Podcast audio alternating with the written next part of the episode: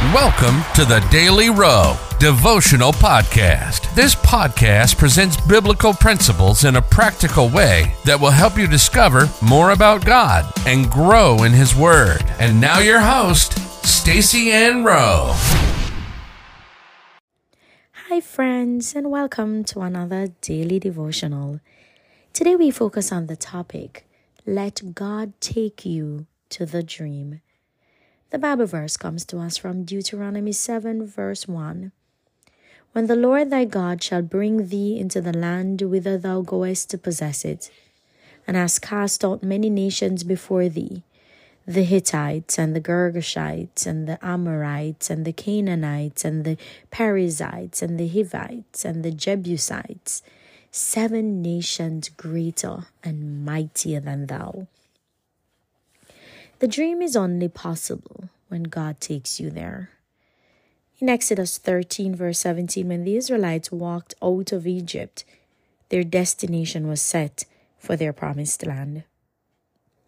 It would have seemed like a promising exercise in the beginning, but there's no way that they could have gotten there if they were the one taking themselves. If that was the case, quite likely the furthest that they would have gotten would have been the Red Sea. Thereafter, they would have found themselves back in Egypt, being in bondage. However, because God was the one taking them, they got past the Red Sea and did not die of hunger and thirst during their 40 years in the wilderness.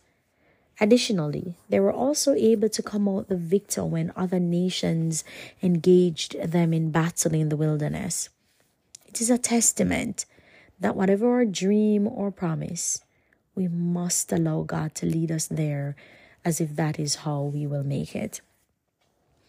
When God is taking you to your destination, expect to do great exploits.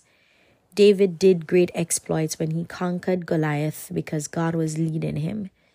Similarly, the Israelites accomplished great things in possessing their promised land.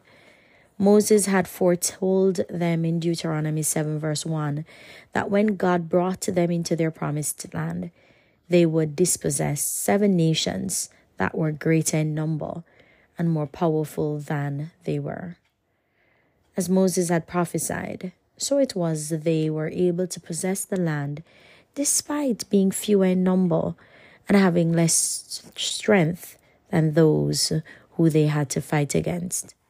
There's nothing that we cannot do when we allow God to take us to where we are going. Life application. Allow God to take you to your dream or your promise by continually seeking and waiting on His direction. Let us pray. Lord, you have given me dreams, and there are many promises in your word concerning me. Guide me to the fulfillment of these promises and dreams as only you can. In Jesus' name, amen.